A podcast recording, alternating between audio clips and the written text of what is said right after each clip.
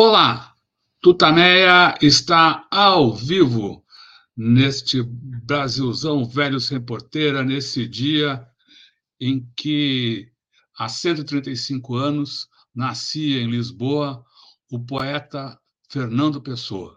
Estamos nós aqui nos nossos estúdios domésticos, a Eleonora. O Rodolfo. E do lado do lado da tela não tem ninguém. Nós vamos hoje, é um programa que a gente vai apresentar a, a estreia do podcast de Lula, né, o programa Conversa com o Presidente, foi transmitido hoje pela manhã, a partir das oito e meia, né, um pouco depois das oito e meia, que era o horário combinado, e a gente vai então fazer a reprise aqui do programa e depois comentamos com você o que uh, rolou na nossa conversa e, e, até avançamos um pouco para discutir um tema que é uh, que a gente considera muito relevante, que é a questão da comunicação do governo Lula. Bom, vamos à luta, então. Vou passar aqui, fazer aquele esquema de compartilhar, que é sempre. Uh, sempre me atrapalho, mas, mas vamos lá. Dá sempre dá certo. Vamos lá. Então, vamos lá, compartilhar a tela. Vai lá. Escolheu. Compartilhou. Eu, ah, vou deixar aqui assim para a gente saber o que está rolando.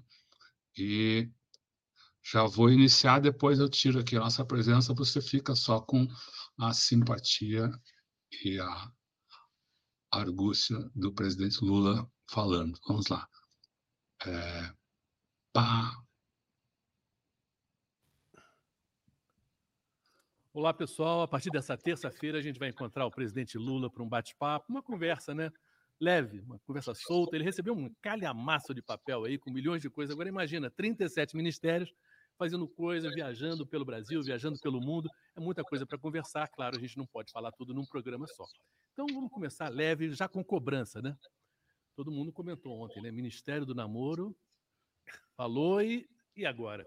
Deu para comemorar alguma coisa ontem? Não, eu, eu, pensei, eu pensei em criar o Ministério do Namoro, mas aí teria que ser eu o ministro. Então, o resolvi, Alckmin faz isso, né? Resolvi, Ele pega um cargo e pega outro também, né? Eu resolvi não criar, não, não criar por conta disso. Mas ontem foi um dia importante, eu acho que para quem namora, para quem é casado, eu espero que todo mundo tenha curtido o dia de ontem da melhor forma possível. Mas o dado é isso, show. Veja, nós estamos dia 1 de junho, sabe, seis meses depois que nós começamos a governar o país.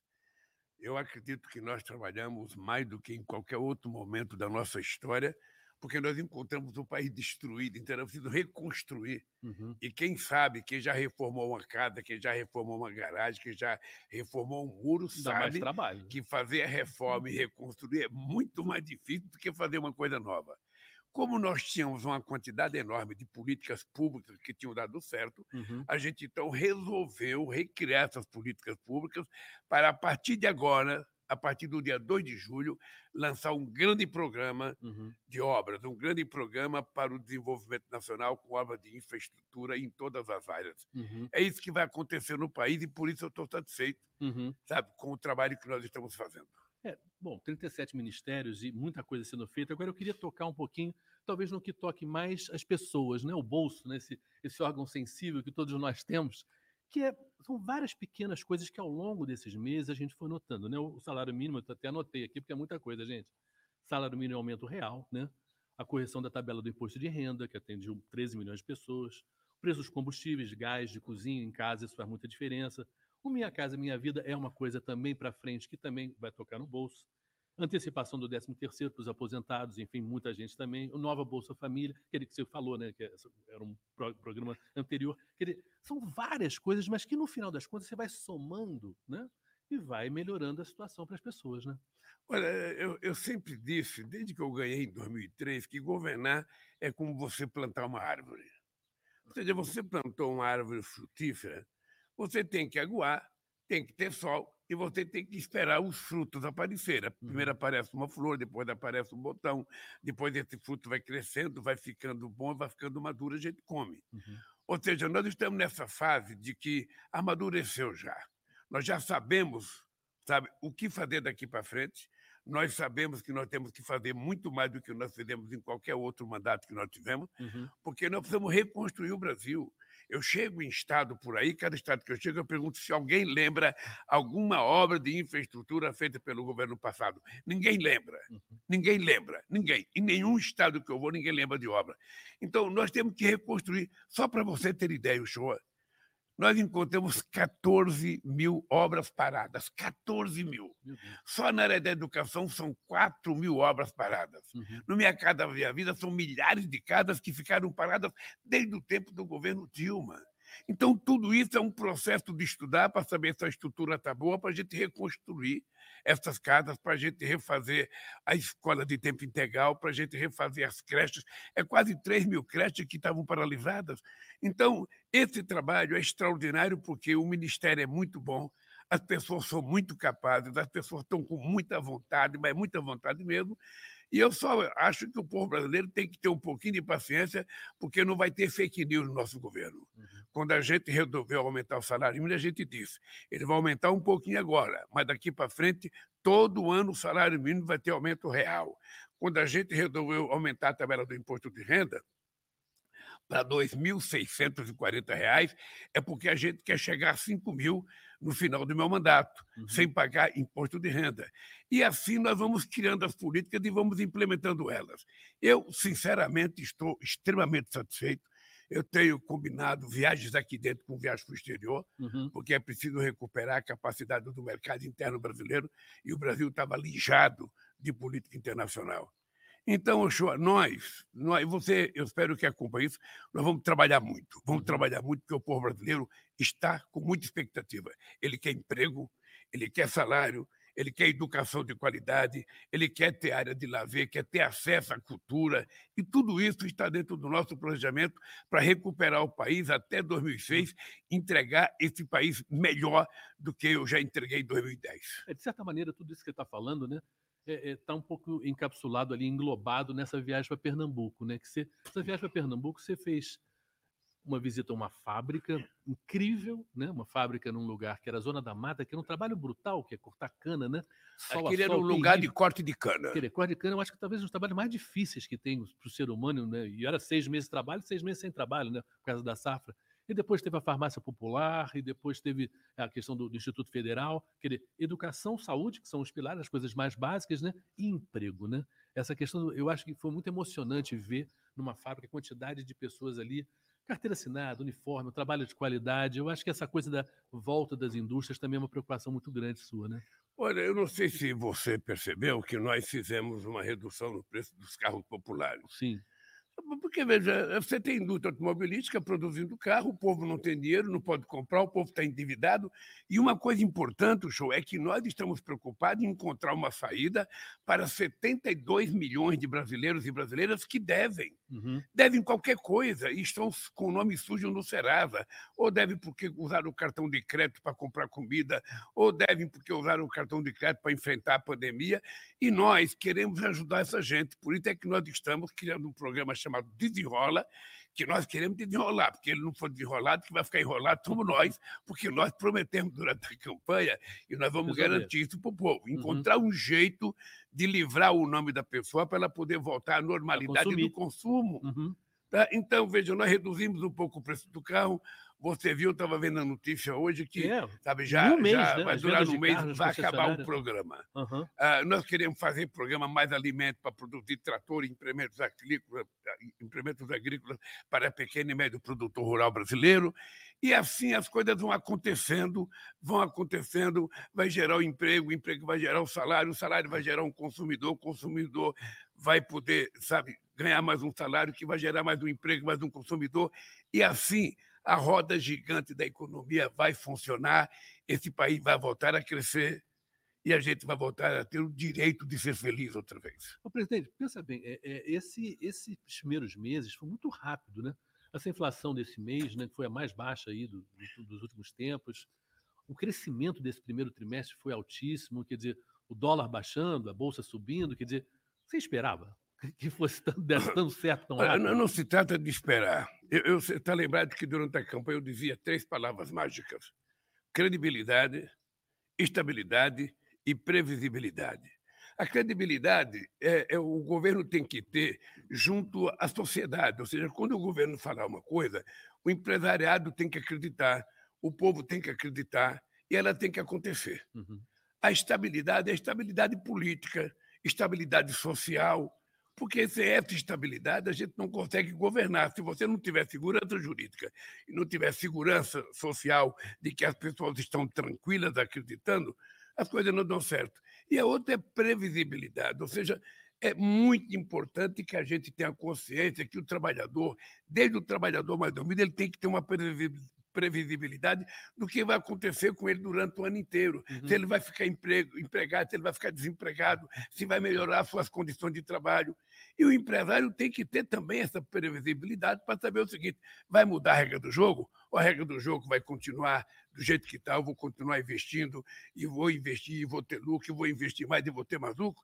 Se a gente garantir isso, está resolvido o problema. Uhum. É por isso que eu encontrei com a diretora do FMI em Hiroshima. Sim. Eu disse para ela: olha, eu vou te avisar uma coisa.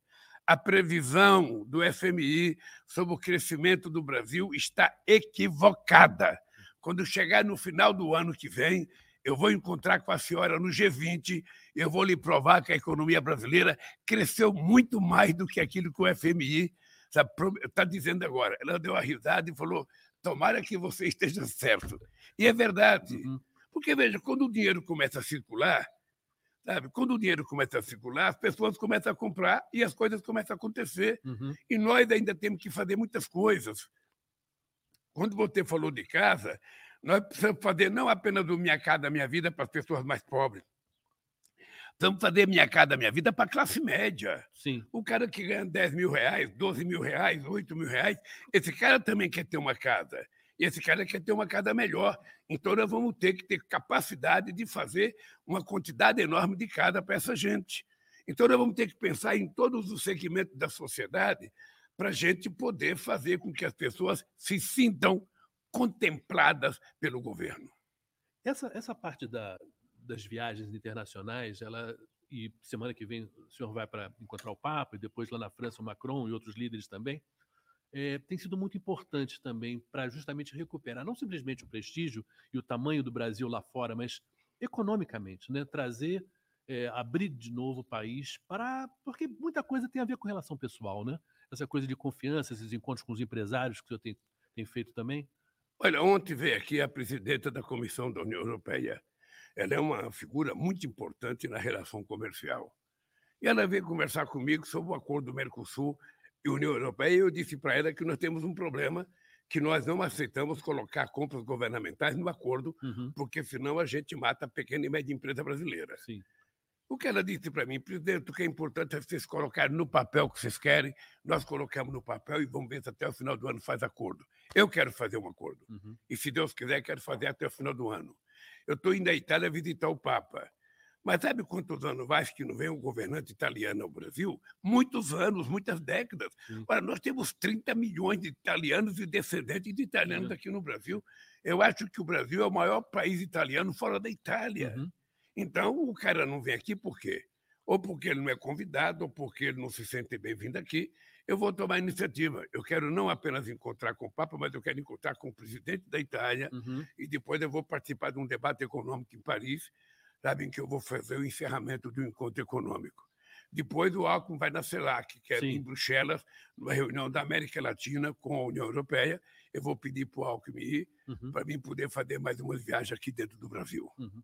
Essas viagens aqui no Brasil, que sexta-feira né, tem essa ferrovia Norte-Sul, que é super importante, né? um projeto tão antigo, né? se falava há tanto tempo, e é o último trecho agora que vai ser inaugurado. Essa relação com o agronegócio é muito importante. O agronegócio, obviamente, é um, um esteio aí da, da nossa economia. E essa coisa está se voltando a se aproximar, porque lá atrás, né, no seu governo, se investiu muito no agronegócio, né? Olha, o, o show, deixa eu te falar uma coisa e falar para as pessoas que estão nos assistindo aqui. Eu, eu nunca tive problema com o agronegócio. Uhum. Eu nunca tive problema. Eu governei oito anos nesse país. Eles sabem tudo que nós fizemos por eles. Eles sabem que nós temos muita responsabilidade com o salto de qualidade que deu a agricultura brasileira por causa do financiamento que nós fazíamos, financiamento de máquina. No nosso tempo, uma dessas máquinas coletadeiras grandes, que parece um, um, robô, uma essa máquina. máquina era financiada com 2% de juros ao ano. Uhum. Hoje eles estão pagando 14% ou 18% de juros ao ano. Então, eles sabem que, do ponto de vista econômico, eles não têm problema conosco, do ponto de vista de financiamento. O problema pode ser ideológico. Se é ideológico, paciência. Paciência, a gente vai estar em campos opostos. Uhum. Eu fiz questão de dizer na Feira de Pernambuco o seguinte: olha, não há incompatibilidade entre o pequeno e médio produtor e o grande produtor. Uhum. Não há incompatibilidade. Uhum. Isso está na cabeça de quem não quer pensar direito. Porque, na verdade, o Brasil precisa dos dois. Os dois são complementares. Os dois ajudam o Brasil. Um produz mais para exportar, uhum. sabe? E também produz para o mercado interno, porque nós comemos soja através do frango que nós comemos, nós comemos milho através do porco que nós comemos, uhum. ou seja, então nós temos que levar em conta que também é muito importante, não só para exportação, mas para o mercado interno. Mas a pequena e média agricultura é que cria aquela galinha caipira que você gosta, é o tomate, o aquele alface, porquinho que você gosta, aquela frutinha que você gosta, o feijão, sabe? Então nós precisamos ajudar os dois. Uhum. E eles têm que viver em paz, porque cada um ajuda o outro. O que é interessante é que eu fui na Bahia visitar uma feira, visitei máquinas importantes, mas só tinha um lugar que estava vendendo alimento. Era a barraca da pequena agricultura. Sim. Então, eu acho que se as pessoas tiverem essa compreensão, e graças a Deus, o Ministério Paulo Teixeira tem essa compreensão e o Ministério Fávaro tem essa compreensão. Uhum. E eu acho que a gente vai caminhando, vai caminhando, vai caminhando. Nós vamos anunciar o Plano Safra agora, tanto para a agricultura familiar quanto para o agronegócio, e eles vão perceber que, da parte do governo, não há nenhuma objeção a eles. Uhum. O que nós queremos é que todos produzam, cresça e que o Brasil cresça junto.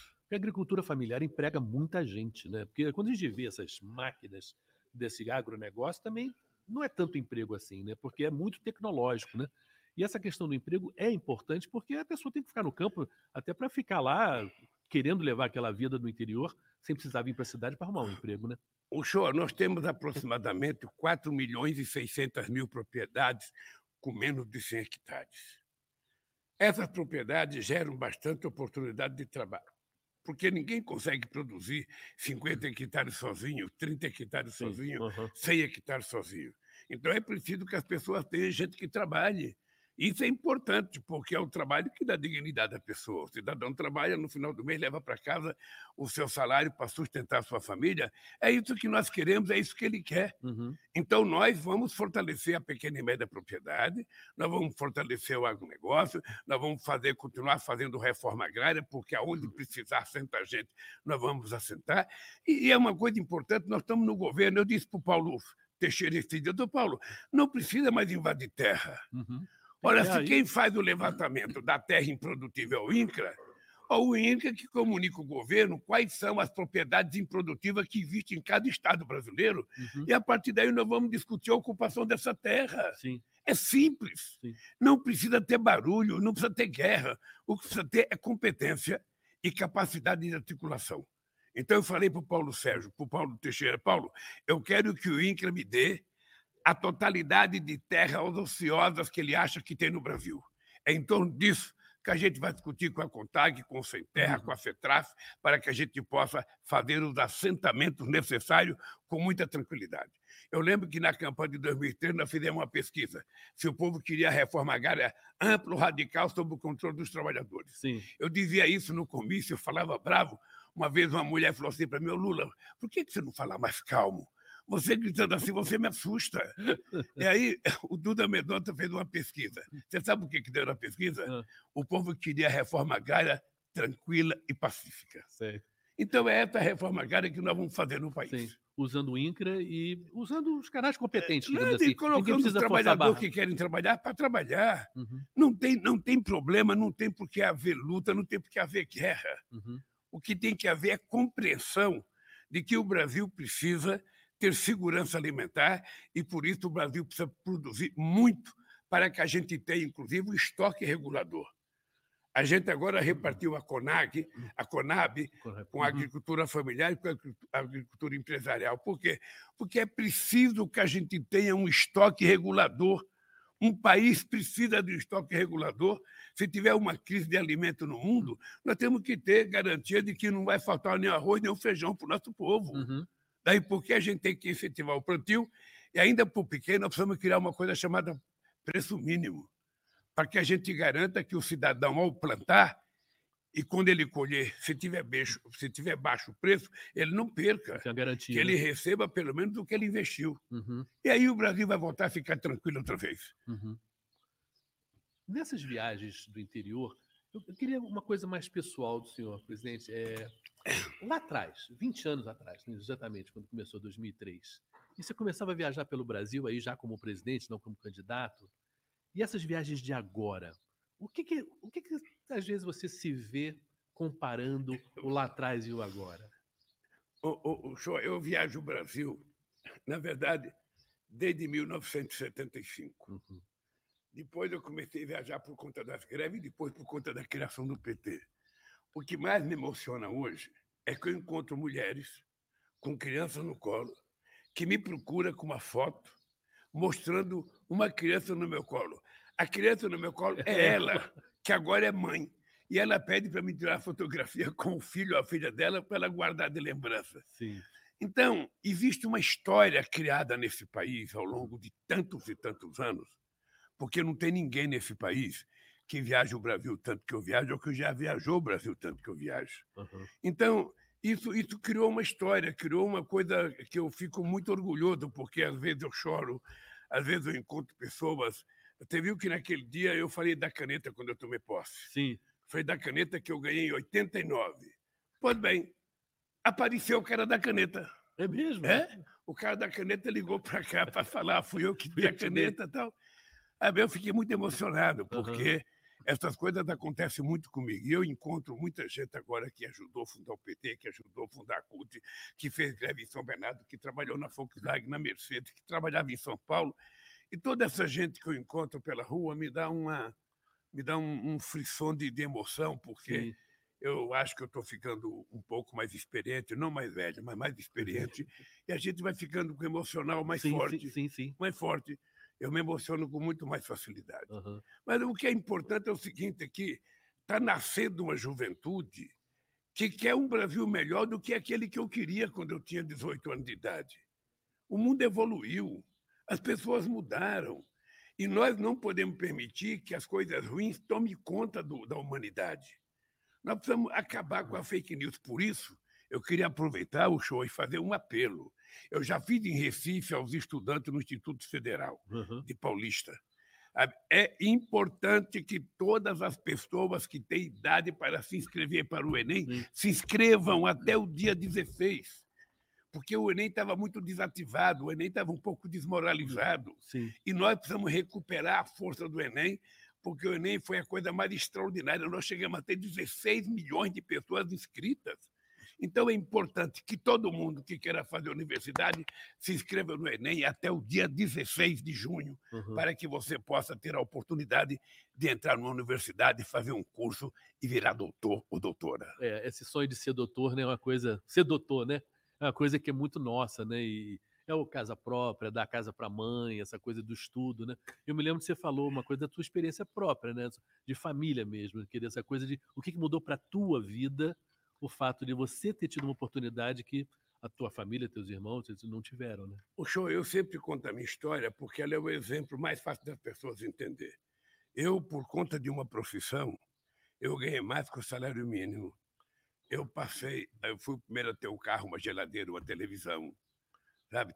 E depois eu virei dirigente sindical e presidente da República.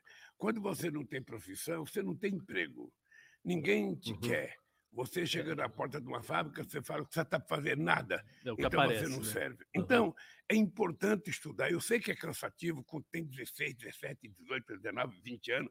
Você pensa que o mundo nunca vai acabar. Você pensa que a vida nunca vai terminar. Só quer namorar, você né? só quer namorar, só quer zoar, só quer para balada. Não, dedica um tempo para estudar. Porque esses quatro ou cinco anos que você estudar vai te dar garantia para o resto da vida, cara. Faça isso. Uhum. Faça isso. Quem está te pedindo é alguém que já teve 16 anos, que já teve 18, que já teve 20, que já teve 25 anos, que já gostou de balada, que saía quinta-feira de casa e voltava só no domingo à noite e minha mãe me esperando. Então, não, não, não jogue fora esse tempo precioso da sua juventude. Namore o quanto você quiser, vá para a balada que você quiser, mas dedique um tempo para você estudar, porque é isso que vai garantir o teu futuro e da tua família. Quando você vê esses jovens, né, no Instituto lá Federal de Paulista, era uma garotada que estava ali à frente, né, à tua frente, e possivelmente eram os filhos daqueles que você viu 20 anos atrás, né? É, você vê já uma cara de esperança? Ah, eu vejo. Eu vejo e, e eu, eu, tento sempre que possível falar muito de esperança, porque nessa idade a gente não tem problema. Nessa idade não tem coisa ruim. Eu, quando tinha 20 anos de idade, dava enchente no lugar que eu morava, entrava um metro e meio de água dentro de casa. Poxa. Você acha que eu ficava chorando? Não. A gente, eu e meus irmãos tirava minha mãe de dentro, levantava o que tinha que levantar. Eu pegava uma câmara de pneu de caminhão, amarrava uma corda, um companheiro meu, sabe, ia comigo, ele segurando a corda, e eu, de casa em casa, vendo se tinha gente para tirar, se alguém precisava de ajuda. Aí terminava aquilo, eu ia para um salão, estava todo mundo dormindo no chão, e a gente ficava fazendo festa até o, dia amanhecer. Sim. Então, com 20 anos de idade, com 16, com 17, com 18, não há tempo para desanimar, cara. Não há tempo mesmo. Uhum. O mundo pode ser feito de alegria. O mundo pode ser feito de muita alegria e essa alegria está dentro de você, é só você colocar ela para fora. Um menino de 20 anos, uma menina, não tem como acordar azedo, acordar nervoso, acordar sem perspectiva de vida. Eu, que tenho 70 anos de idade, ainda tenho sonhos, ainda tenho sonhos e quero realizá-los. Eu sonho que esse país vai melhorar, eu sonho que a juventude vai melhorar de vida, que vai estudar, que vai ter emprego. Eu sonho que as coisas vão melhorar para todo mundo. Então, por favor, não pare de sonhar, não pare de acreditar. E a gente tem que sonhar grande, porque se a gente sonha pequeno, o que a gente vai construir é pequeno. E eu sonho sempre coisas grandes, porque assim eu estou motivado a construir as coisas que eu sonhei. É, eu vejo no senhor um sentimento de urgência, né? um sentimento de impaciência de que as coisas se resolvam, melhorem muito rápido. Né? É, você já estava com isso ou, ou, ou é que se sente assim, quando você fala ah, eu quero nesse mandato fazer mais do que eu fiz nos outros dois. O, o problema, o problema é que o mandato é muito curto. Num país em que você tem todas as dificuldades legais para fazer uma obra qualquer, para fazer um investimento, que você tem fiscalização, que você tem Tribunal de Contas, que você tem impeditivos, que você tem um Congresso, que muitas coisas têm que passar pelo Congresso, é normal. Uhum. O mandato de quatro anos, às vezes você não consegue Aprovar um projeto importante. Eh, se a gente for lembrar o Obama, uhum. o Obama quase que não aprovou nenhum projeto nos Estados Unidos.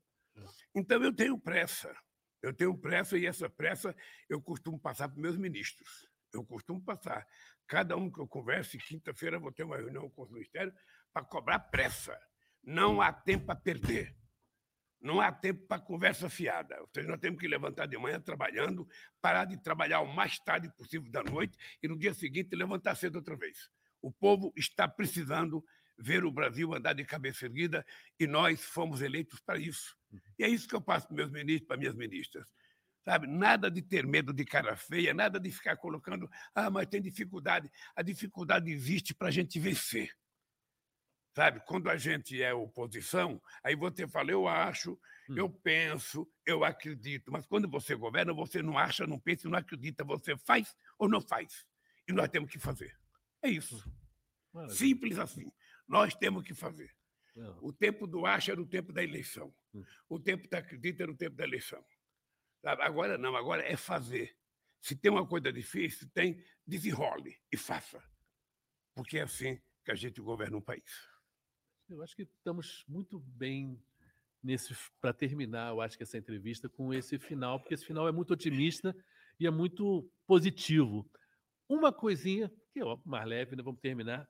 Seleção brasileira vai jogar aí dois jogos aí, essa seleção brasileira, pensando aqui a Copa do Mundo, já 24 anos a gente sem ganhar. Guiné, Senegal, são amistosos, sem técnico. Faltava eu, o Ministério da Seleção Brasileira? Eu, eu acho que é triste isso. Eu acho que é triste a gente ter uma seleção que é considerada a melhor seleção do mundo e a gente não ter técnico. Tá? O que é mais grave é que eu acho que a gente hoje não consegue formar uma grande seleção porque a gente não tem um jogador da qualidade que a gente teve em 70. Uhum. Todos os homens formados, sabe, todo mundo calejado. A gente não tinha uh, só meninas. A gente tinha homens jogando na seleção, a começar do Pelé, uhum. com 30 anos de idade. Uh, eu lamento, eu estou mais triste até porque o Corinthians, o Corinthians está caindo aos pedaços. Eu assisto o jogo do Corinthians, eu tenho vontade de deitar no sofá e não levantar durante muito tempo de vergonha. O time não está jogando bem, não está jogando bem. Tá, o meu Vasco também não está jogando, jogando bem. bem. Eu sou vascaíno e brigo muito com a Janja, que ela é flamenguista, mas eu acho que não está bem. O futebol brasileiro não está bem. Uhum. A gente já não é mais o melhor futebol do mundo. Uhum. Hoje, a gente virou um país exportador de jovens jogadores Sim. que ficam experientes no exterior. A gente vende eles com 17 é. e compra eles com 34. É. Essa é a lógica do futebol brasileiro. É. Então, eu lamento que a nossa seleção ainda não esteja preparada para disputar os grandes eventos. Esse dia eu ouvi a seleção sub-20 brasileiras, com jogadores experientes, perdeu para Israel. É, verdade. Seria inimaginável, né? Não tem explicação. Uhum. Presidente, vamos encerrar aqui, mas eu gostaria que o senhor falasse uma coisa. Essa foi a primeira das conversas que a gente vai ter. Vamos ter muitas aí agora ainda até para frente. E é importante a gente falar com as pessoas que estão na cidade, que as pessoas estão indo trabalhar agora, então já estão no trabalho, a, a pessoa que está em casa ainda cuidando dos filhos. Uma mensagem sobre esse, a importância da gente falar com as pessoas diretamente. Olha, eu, eu gosto de falar. Eu, eu, gosto de falar, eu gosto de, de programa de rádio, eu gosto de programa de televisão. Eu gosto de falar porque quando a gente fala, a gente passa uma mensagem e se a gente passar a mensagem correta, a gente convence a pessoa a fazer uma coisa boa. Uhum eu, você e milhões de pessoas decentes nesse país estamos numa guerra contra fake news. Nós precisamos derrotar o ódio.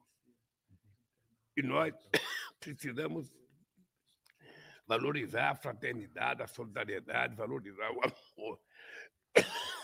Então, eu acho que nós estamos numa fase de muito trabalho. Eu, da minha parte, o show, eu quero que você saiba o seguinte: eu, toda terça-feira estarei pronto para discutir o assunto que você entender que deve ser discutido. Você é um jornalista, uhum. você pensa o assunto e você chega, eu vou checar esse cara. Hoje eu vou ver se esse cara está preparado, vou ver se esse cara sabe das coisas, porque eu acho que o povo vai gostar. Uhum. O povo vai gostar.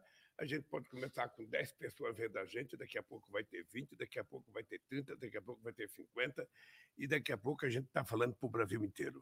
Tá? tá? É isso, eu estou muito feliz de você estar tá aqui, muito feliz de, de trabalhar com uma figura extraordinária como você, não apenas como profissional, mas como homem, sabe, como ser humano.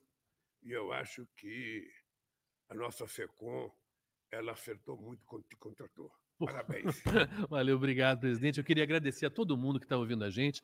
Gente, e é como as coisas mudaram, né? Antes tinha que ouvir ao vivo, mas depois você vai encontrar isso também no YouTube, vai poder ouvir mais tarde. As pessoas estão em casa, estão no carro, estão trabalhando, estão ouvindo a gente agora e vão ouvir, poder ouvir depois também. Foi um prazer realmente estar aqui com o presidente, vai ser um prazer enorme realmente repetir esses encontros toda terça-feira. Um grande abraço para todo mundo, né? E um bom dia para todo mundo. Um abraço, gente. Até a próxima terça-feira, se Deus quiser. Abraço, Abraço.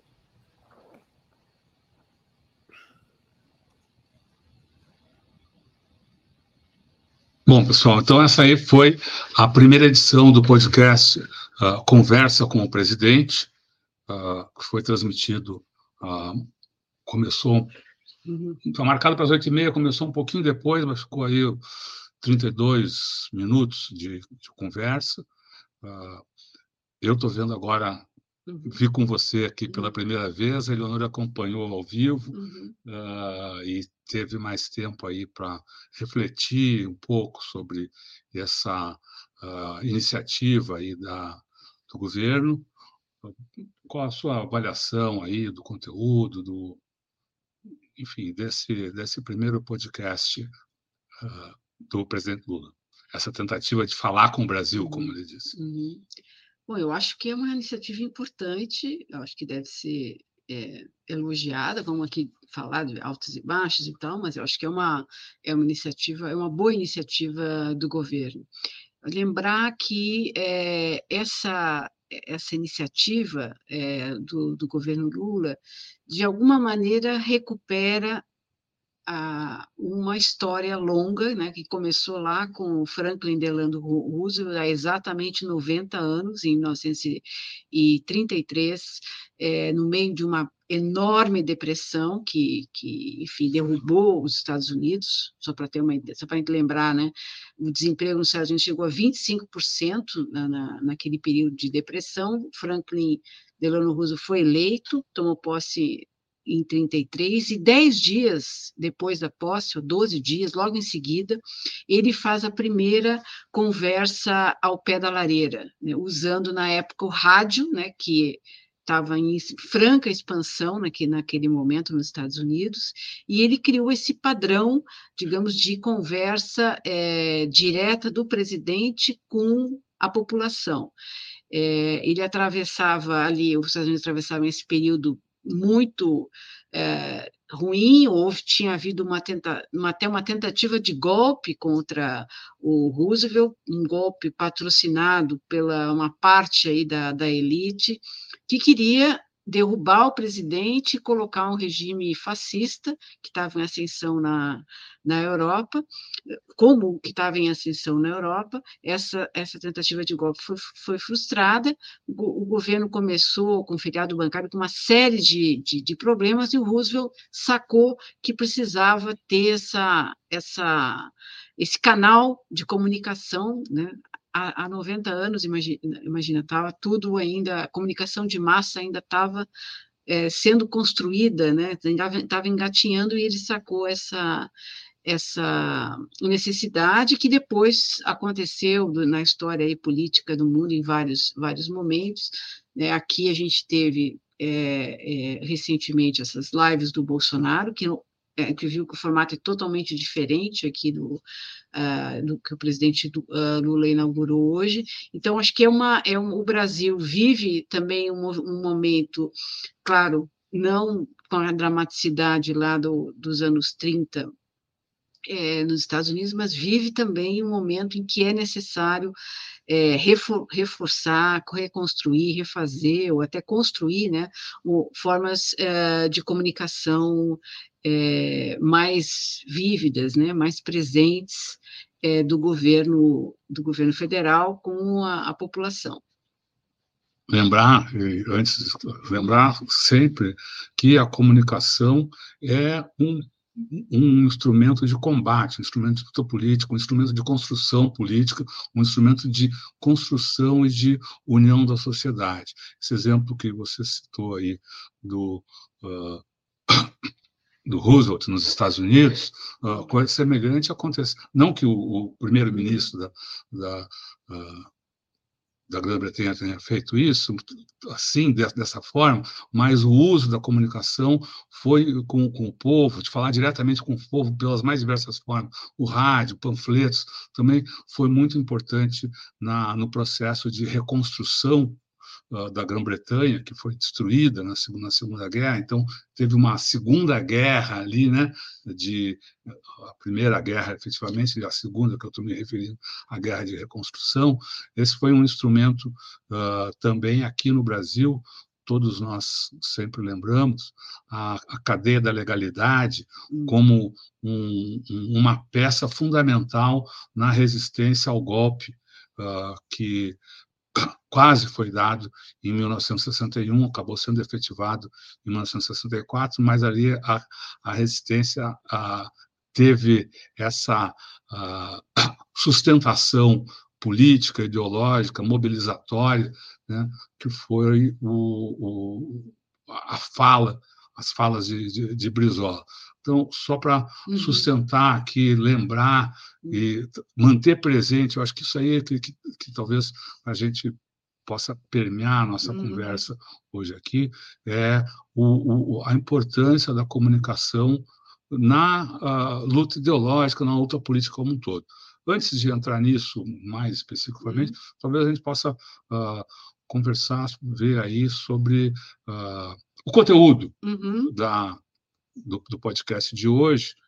Notícia, notícia mesmo não teve, né? O, mas uh, foi importante, o, o, presidente Lula ressaltou algumas das iniciativas que o seu governo está tomando e falou, abriu para a população, abriu para o povo essa a, a, iniciativas que ele tem tomado no, no âmbito aí do governo. Você É, só lembrando aqui, tá, a Jess Jane, oi Jess, está nos lembrando aqui tanto da cadeia da legalidade, né, na, quanto o, o fato do, do Getúlio Vargas também ter usado o rádio uhum. né, à época como enfim, um fator de mobilização, de esclarecimento, enfim, de, de luta política, né, que que se travava, né, se travou por meio da, das mensagens no rádio, e agora tem muitas outras possibilidades. E o conteúdo, eu diria o seguinte, dessa primeira, dessa primeira fala, ele escolheu, então, é, trabalhar como se fosse uma entrevista né, com o Marcos Uchoa, que é um jornalista conhecido das, das telas, né, da, da telinha Brasil, um jornalista que trabalhou por mais de 30 anos na Globo, muito no período uh, que ele trabalhou lá, trabalhou muito ligado ao esporte, mas também foi correspondente, trabalhou em, em, em várias áreas, então é uma figura conhecida do, do grande público, agora contratado pela SECOM, ele tem, o Marcos Uchoa uh, tentou se candidatar a deputado federal pelo, uh, pelo PSB no Rio de Janeiro, não, enfim, desistiu no, na, da campanha, e agora foi contratado pela SECOM para fazer esse trabalho de, digamos, conduzir essa, essa conversa, levantando algumas perguntas, algumas questões, claro, sem nenhum tipo de. de... Não é uma entrevista, né? Não é uma entrevista, é uma simulação, uma entrevista simulada, é uma, é uma, uma levantada de bola, digamos, em cada um dos, dos temas, não há, não há essa, enfim, esse. Não há uma entrevista, né? Uma simulação. Ele, ele fez essa essa tenta, quer dizer, coloca um, um de cada lado da, da mesa, né, a, a, uma tela ao fundo vai mostrando algumas imagens dos temas que estão sendo tratados, então é uma, uma entrevista simulada que serve para de cordão aí, né, de, de encaminhamento dessa entrevista. Desculpe, só, só desculpa, esse, esse formato, então, ele tem o aspecto positivo, enfim, de não ficar aquela coisa de o, o presidente uh, falar direta, uhum. que não é ruim, mas também, enfim, uhum. é, uma, é, uma, é uma opção a ideia de o presidente falar o tempo todo, uh, 30 minutos, 15 minutos, 20 minutos, enfim, uhum. mas ficar só aquele, uh, aquele discurso direto. É uma forma de uh, aquele no, no, jornal a gente né de dar mais dar um respiro uhum. né dá uma dinâmica dá uma dinâmica melhor, ali né? agora o próprio formato tem um problema que ele foi mais evidente uh, na parte inicial do programa e depois foi sendo solucionado aos poucos tanto pela ação dos câmeras ou do editor de câmera quanto pela própria sensibilidade do presidente Lula, que é o seguinte: na primeira parte ali, os primeiros cinco, seis minutos, e depois também ao longo do a, o Lula ficou respondendo para o Marcos Show. Então, ele falava com o, o, o, seu interlocutor, ficava de frente para ele, ficava de lado para o público. Isso aí foi sendo resolvido aos poucos, não, não foi solucionado, porque uhum. o próprio formato uh, do, do, do, do, programa ele, ele conduz a isso, mas uh, várias vezes, em alguns momentos, especialmente mais para o final, em alguns momentos mais uh, fortes, a fala do Lula, ele mesmo ou chamado, se voltou para a câmera e falou, e, e, em outros momentos a gente percebia um, um, algum movimento da Câmara ou do editor de Câmara de, de colocar o Lula de frente para o público. Uhum. Então é isso, eu só te interrompido Não, só é, para é entrar nesse, é, nesse terreno aí. Da... ainda está sendo, foi o primeiro programa, eles tá, devem estar tá vendo aí como conduzir essa questão do enquadramento, mas achei até que, enfim, deu para deu para construir alguma coisa ali. É, sobre o conteúdo, então, podemos falar Isso, do conteúdo? vamos lá. Vamos então, eu acho que o conteúdo, é, eu destacaria, é, digamos, três alvos aí desse conteúdo do, do primeiro desse primeiro dia, né? Eu acho que um, um, alvo muito claro é a juventude, que foi mais uma, uma mais para o final, mas acho que esse apelo para que as, os jovens, né, embora o Enem seja aberto não só aos jovens, mas especialmente aos jovens, foi um apelo muito forte, né, muito enfático. Eu acho que é uma preocupação né, do governo, enfim, que tem que ser da sociedade, né, no engajamento da juventude nos estudos, né, na questão da, da, da, da, ascensão, enfim, da qualificação, ele foi muito enfático nisso, então acho que e esse, esse discurso da juventude, ele se colou na sequência a questão da esperança, do projeto, de que a gente vê, ontem mesmo saíram dados da, da, de uma pesquisa mostrando né, que tem uma parcela grande, 25% que não estuda nem trabalha, quer dizer, a gente tem uma parcela da juventude que está se sentindo estagnada, sem projeto, sem sonho, tá uma, tá, há uma, há uma um desalento grande na juventude, as pesquisas mostram, até pela falta de, de possibilidade de emprego, a, a, a, necessidade de trabalhar né, e ter que abandonar os estudos para trabalhar, é uma, é uma realidade. Então, acho que um foco importante desse primeiro programa foi a juventude, e isso ele, acho que, expressou de uma maneira até muito é, sensível, lembrando as dificuldades dele próprio, né, na sua própria trajetória, de superar é, as dificuldades, se dedicar ao estudo como uma forma de, de, enfim, buscar uma vida melhor, um trabalho melhor, ter essas coisas. Então, o primeiro foco, acho que foi a, a juventude. O segundo foco, também muito claro, foi a classe média, né? Ao falar é, da, do Minha Casa Minha Vida para a classe média, ele citou a questão da tabela do imposto de renda, que ainda está, ainda, digamos, é, é, é, precisando ser desenrolada aí, né? Porque é a é, a questão do, do desconto, da, do reajuste da tabela ainda está sendo aos poucos, ele prometeu até o final do governo é, é, essa é, 5 mil reais, até 5 mil reais não, não pagando imposto de renda, mas ao, ao colocar a, a, a Minha Casa Minha Vida para a classe média, quer dizer, que ganha 8 mil, 6 mil, 8 mil, 9, 10 mil reais. 12 mil, 12, até, 12 até mil, 12 mil falou. reais, exatamente. Quer dizer, ele, ele busca o apoio de, uma, de um setor que a gente sabe, pela, pela, por todas as pesquisas e pela própria votação que aconteceu, onde o Lula tem dificuldade, essa, essa classe média que está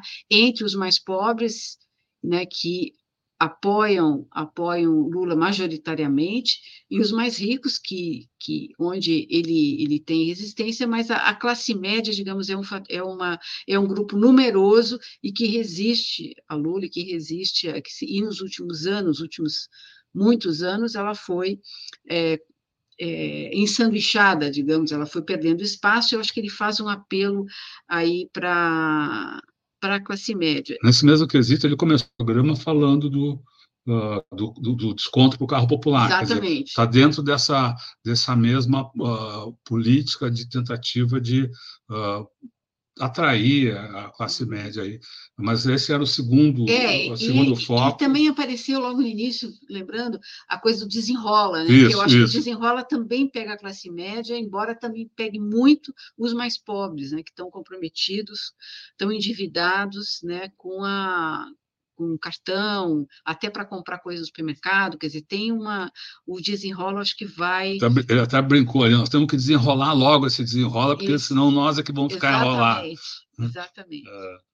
Bom, e o, e o, terceiro... e o terceiro ponto que eu destacaria do conteúdo foi a questão do agro versus eh, MST, né? a questão uhum. da reforma agrária, que foi um ponto de tensão, né? que está sendo um ponto de tensão, tem a CPI rolando, tem a pressão do, do, do, chamado agronegócio, não gosto muito dessa, dessa expressão, né, desses ruralistas né, que é, tão, são a base da oposição ao Lula, né, Está tá muito, tá muito claro isso, isso se expressa no Congresso, mas também é, na sociedade, são aqueles que financiam e financiaram né, uma, uma parte dessa, dessa, desse grupo financiou até os, os atos golpistas, né? então é, uma, é, uma, é um setor que resiste ao Lula, né, que tem esse, essa, onde tem essa, essa tensão grande que está expressa na CPI e que o Lula falou, embora todo esse contexto CPI, tudo isso não tenha aparecido, evidentemente que a mensagem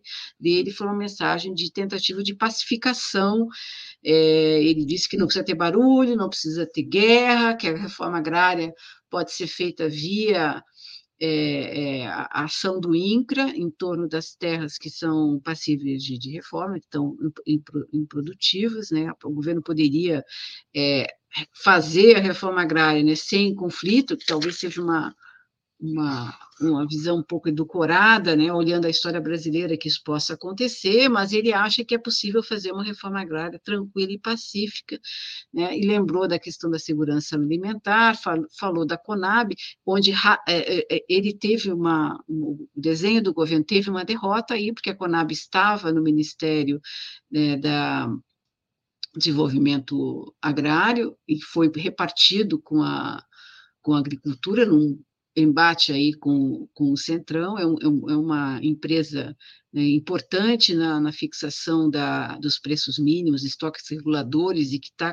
compartilhada aí nesse processo de, de, negociação com o Congresso, mas não falou disso. não, ele falou, ele falou, ele falou, ele até, ele até bem no estilo Lula, ele transformou essa, ele falou, é. ele falou da Conab, é. falou, ah, que agora está partilhada, é. como tem que ser mesmo, coisa tal. É. Quer dizer, é, foi uma, uma, uma derrota para a é. política inicial do governo que agora ele, ele, ele meio que assume como sua, né, para uh, ah, para reforçar essa política de, de uh, essa visão de possibilidade de conciliação entre o, o, mundo do agronegócio, ou pelo menos uhum. o mundo do agronegócio, uh, digamos, sei lá, não predatório e o, os pequenos uhum. agricultores. Né? É, o tempo todo ele disse que é possível os dois, é Isso. necessário ter o, o, que ele chamou de agricultura empresarial, uhum. né? eu acho que a outra agricultura também é empresarial, mas enfim, a agricultura do pequeno,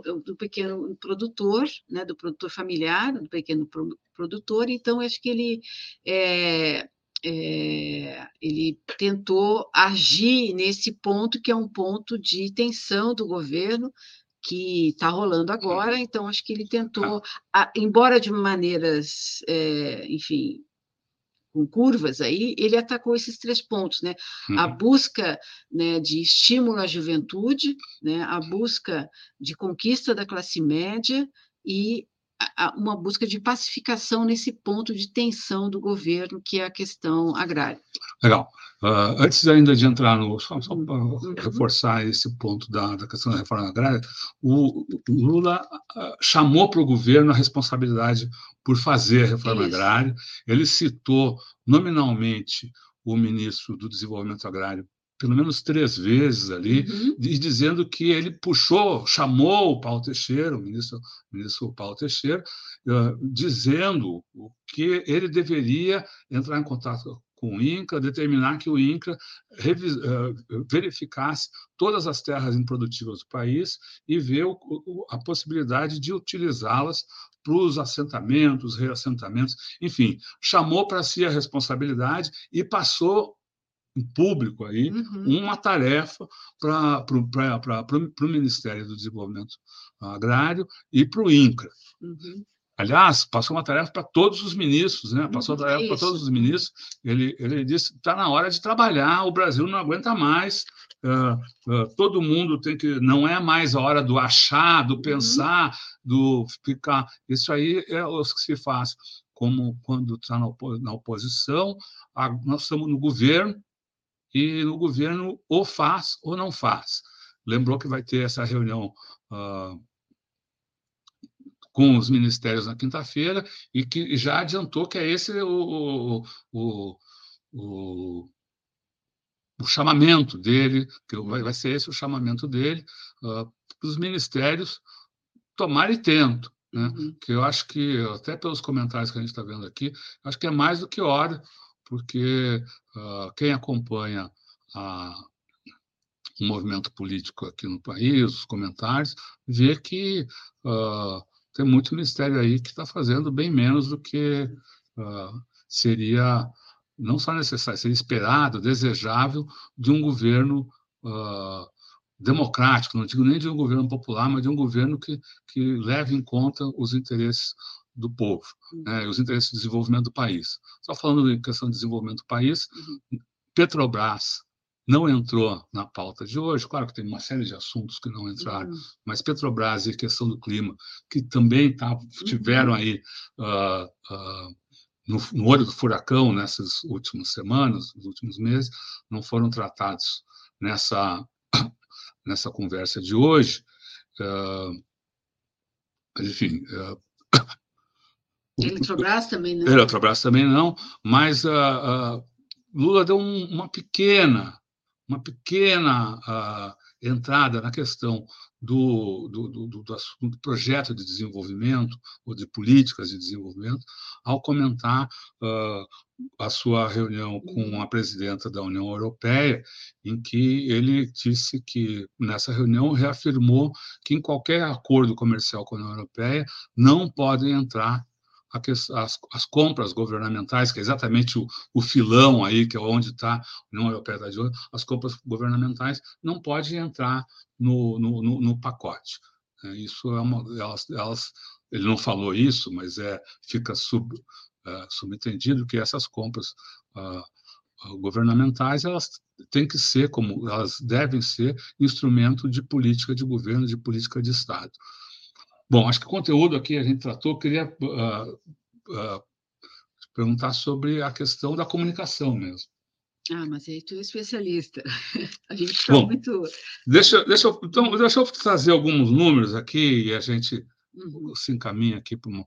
Queria, queria, não, não para o final, mas para a gente uhum. pegar esse tema aí, que eu acho que é, de, como colocamos no início, é a questão fundamental do governo Lula, né?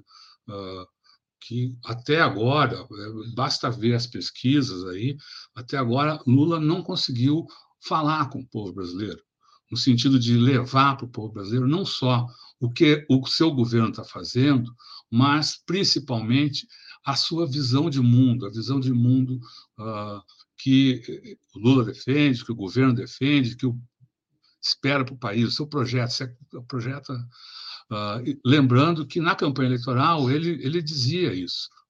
O que está em jogo na, naquela, nas eleições são duas visões de mundo opostas: o bolsonarismo e aqui o, o, o, seu projeto trazia esperança, questão. A questão é que a visão de mundo oposta ela tem uh, uh, um, um, uma multitude, né, um, um turbilhão de, de instrumentos para sua divulgação, para conquistar corações e mentes. Não é à toa que e, é onde há o domínio das classes uh, dirigentes, das classes empresariais, enfim. Uh, não é à toa que uh, fala-se muito, né, do pobre de direita, coisa, isso não é o pobre de direita. Essa visão de mundo permeia a sociedade. A pergunta é: o governo está fazendo o suficiente para levar a sua visão de mundo para a sociedade, o governo está fazendo alguma coisa para tentar levar a sua visão de mundo para a sociedade, uh, eu acho que eu tenho dúvidas em relação às respostas para essas duas perguntas, mas uh, não tenho dúvidas de que uh, o, o, podcast Conversa com o Presidente é uma iniciativa muito legal, muito importante por existir. Uhum. Né? Ah, não é de hoje que o governo sabe que precisa tomar iniciativa na comunicação. Ah, ah, antes, antes da viagem do presidente Lula à China, o ministro da SECOM, Paulo Pimenta, já havia dito que logo na volta faria, começariam as lives, não começaram, demorou um tanto mais, mas enfim, começaram. É uma alternativa, é, uma, é, uma, é um trabalho de tentar, usando uma expressão que ficou muito usada no passado, furar a bolha, falar diretamente com. Hoje, pelo menos, falou com um público muito pequeno. Né? Eu, eu vou usar aqui, uh, os dados que eu vou passar agora são apenas da, das redes do Lula. Né? Na, no, seu, no, no YouTube, o Lula tem 1,3 milhão de inscritos. Logo depois, meia hora depois do, do encerramento da live, uh, no YouTube do Lula tinha, havia apenas 13 mil visualizações. Uh, um pouquinho antes de a gente começar aqui, essa transmissão, já tinha subido para 39, 40 mil as visualizações no YouTube. Então, é um número pífio, né? Uhum. Tanto em relação ao, ao número de inscritos, quanto em relação a, ao universo aí que a gente está tratando, o universo dos, dos que a, a, podem assistir. No Twitter, em números absolutos, é uma coisa é muito muito melhor. Né? Ah, o Twitter, ah, o Lula está mais forte ali, né? Ah, na hora que eu vi, pouco antes, tinha 103, 103 mil espectadores acompanhando ao mesmo tempo, uh, naquele momento. Né? Mas uh, o total de visualizações às 12h40 era de 305 mil. Já é um número mais considerável, mas uh, se a gente for ver isso relativamente, eu quero ressaltar essa questão da, das relações aí, e de como, como o governo está aproveitando isso, no Twitter, o Lula tem 7,9 milhões de seguidores. Então, uh, eu não fiz o cálculo aqui, mas creio que 7,9 milhões, 700 mil, é, uh, é, uh, é um número, você vê, 305 mil visualizações num universo de quase 8 milhões de seguidores. Então, são números ainda que podem, devem e que eu espero que o governo trabalhe para para melhorar, né? Mas de qualquer forma é uma iniciativa muito uhum. uh, bacana. Uh, eu queria saber se o governo está engajado nesse projeto. Quando eu falo governo, não falo o presidente Lula, não falo os ministros ali do Planalto, eu estou falando de todo o governo, dos 27 ministérios. Iniciou-se hoje com esse podcast Conversa de Presidente, uma iniciativa muito importante da comunicação direta uh, do governo com, a, uh, com o povo. Os ministérios se engajaram nisso, todos os Twitters, uh, YouTubes e, enfim, todas as redes sociais de cada um dos ministérios reproduziu essa, essa, essa transmissão, mas indo além, né, Todas as redes do PT reproduziram essa, essa transmissão, todas as redes uh, dos parlamentares reproduziram essa transmissão. Tenho certeza que não. não pode ter tido algum. O PT, eu até vi, eu, eu vi o YouTube do PT, também fez uma retransmissão, teve seis, seis a hora que eu vi estava com 7 mil uh, visualizações, uma coisa muito pequena. Porque essas perguntas todas é, é, levam para o seguinte: há uma fragmentação. Como a gente uhum. sempre ah, falou da, da, comunicação da esquerda, há também no governo um mundo fragmentado no que se refere à comunicação. Né? Uh, não há, uh, ou não é evidente, não dá a perceber, nos diversos instrumentos de comunicação do governo, seja a IBC, a TV Brasil, a, a, a rádio, as rádios, enfim, tudo, tudo que você consegue acessar de forma independente. O próprio site uh, GovBR, uh, uh, não há nesses sites uma mensagem uh, unificada. Né? Uhum. Não há sequer um entendimento de política. Esses, esses, sites, tal como são, podiam ser de uma ONG, podiam ser de alguma uhum. coisa progressista. Eu não vou dizer que podia ser de qualquer um, porque eles não. Mas tal, não tem política nenhuma. Mas não tem política nenhuma. E política eu não estou dizendo fazer política partidária. Política eu estou dizendo fazer jornalismo. Né? Uhum. É, política é olhar para o mundo olhar para o mundo, analisar o mundo e ver o que é mais importante naquele momento. Não acontece isso, não acontece uma, uh, não há uma visão uh, holística, para usar um termo aí, ou seja, na verdade não há uma visão política uh, no terreno da comunicação. A comunicação do governo é fragmentada, então as, as, as, as suas uh, versões mais suas aspectos mais evidentes, que são esses instrumentos de mídia, são uh, uh, ainda que tenha alguma qualidade, do, do ponto de vista do, do, do, interesse do povo. Esses dias eu fiz uma pesquisa aí, naquele dia do, da, da coletiva do Lula uh, para a imprensa internacional, que eu acho que foi a melhor coisa que o Lula fez recentemente em termos de uh, clareza, de divulgar a sua visão política de forma clara, explícita, uh, foi uma das melhores, se não a melhor. Uh, aquilo ali era impossível de encontrar nas redes do governo, na EBC, na TV Brasil, no, na SECOM, no GovBR, é impossível.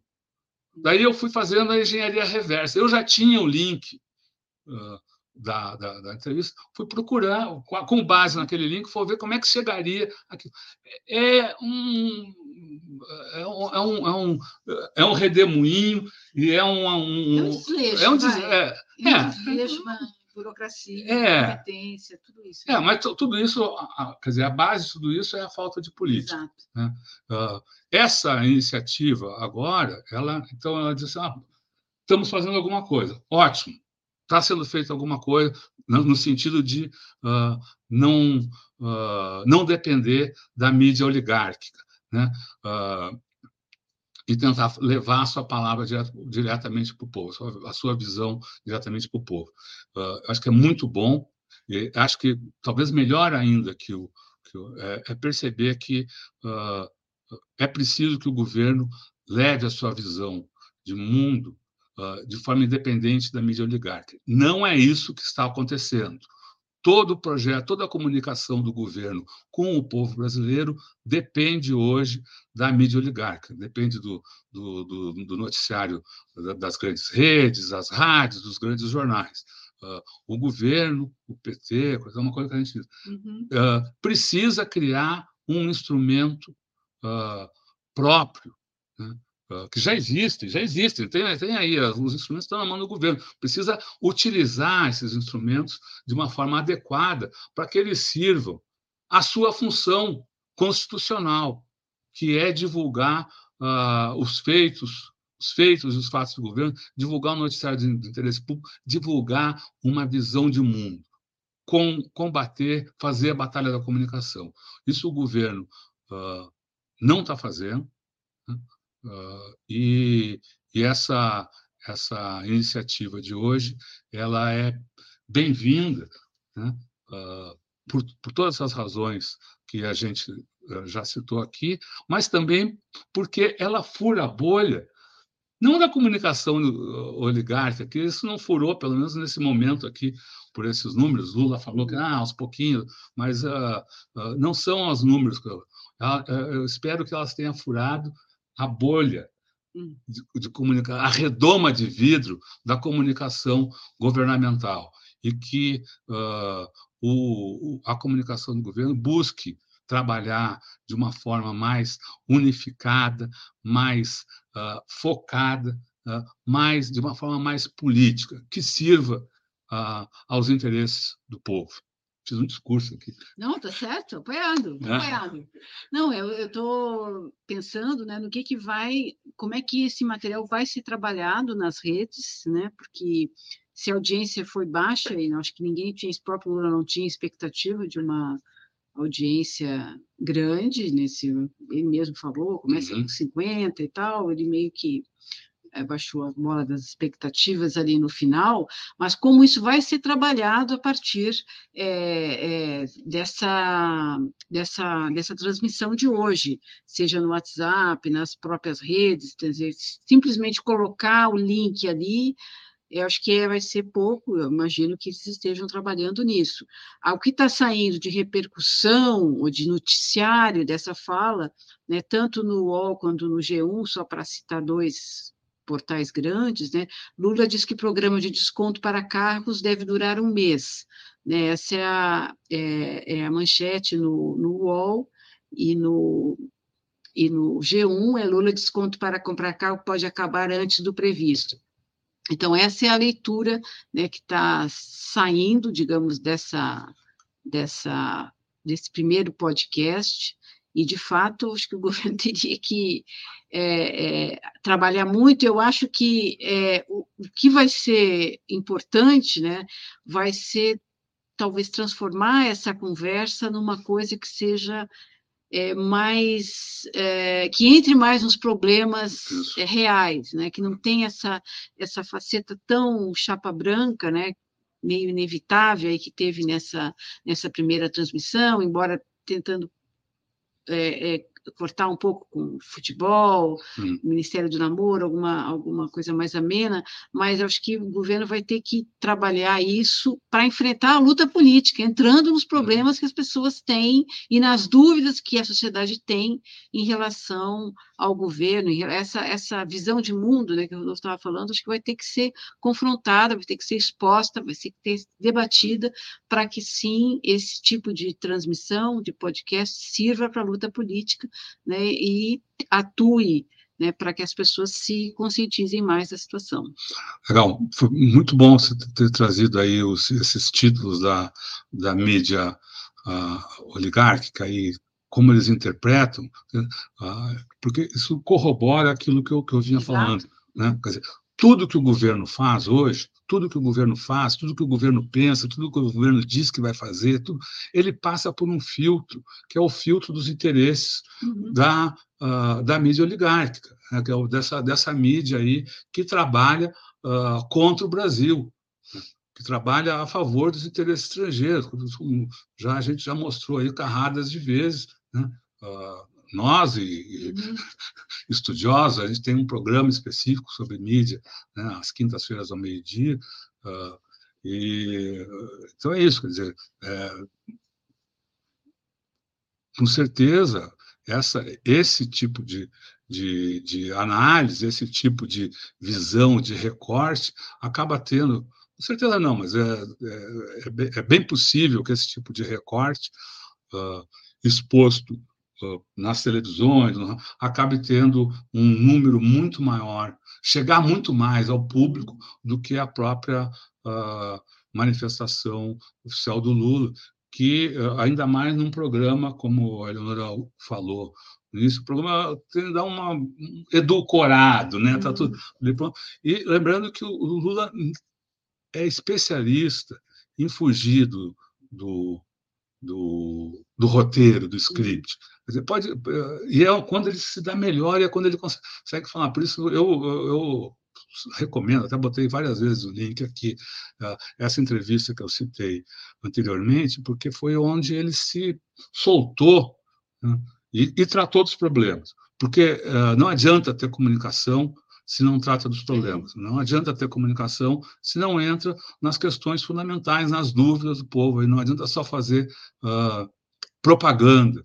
Uh, a luta política é, precisa de política, não uh, não só de, de, de, de publicidade.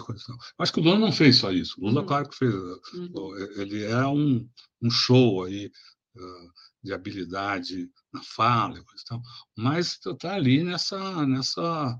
Pode ser muito melhor. Uhum. Né? Mas, enfim, foi um, é um, é um avanço, é o início, é, né? Sem dúvida. Melhor que nada, né? não, melhor. Não, foi muito bom, foi muito bom. Então, gente, é isso. A gente traz aqui também. Então, trouxe aqui as nossas observações para você. A gente acabou falando mais do que o tempo do, mais do que o Lula aqui, mas nós somos dois, pelo menos. Né? É, é, e a gente já vamos, vamos tentar trazer ao longo desse ano aí, ou do, enquanto nos for possível, é, essa discussão aí da, da comunicação, porque é, ela está no centro de toda a batalha política, está no centro de tudo e, e, e, claro que o Lula esperamos vai ter, o governo vai, vai conseguir fazer uma série, ter uma série de realizações. A questão é, é o que está no fundo de tudo isso. Aquela, voltando aí, a visão de mundo, a batalha das visões de mundo. Fazer, só fazer, só atacar as questões econômicas não é suficiente para enfrentar essa uh, batalha. Mãe de todas as batalhas é a própria guerra. Uhum. Gente, Legal. muito obrigado aí por sua participação. Grande abraço, boa tarde, fique ligado aqui no Tutameia, veja o tutameia.jor.br, é o endereço do nosso site, se inscreva no Tutameia TV né, e divulgue uh, isso para levar à frente as pensamentos, as ideias, as provocações das pessoas sensacionais que a gente traz aqui para ser entrevistada. De vez em quando a gente dá nossas opiniões também aqui. Tá, pessoal? Tchau, tchau. Tchau, um abraço. Tchau, boa tarde.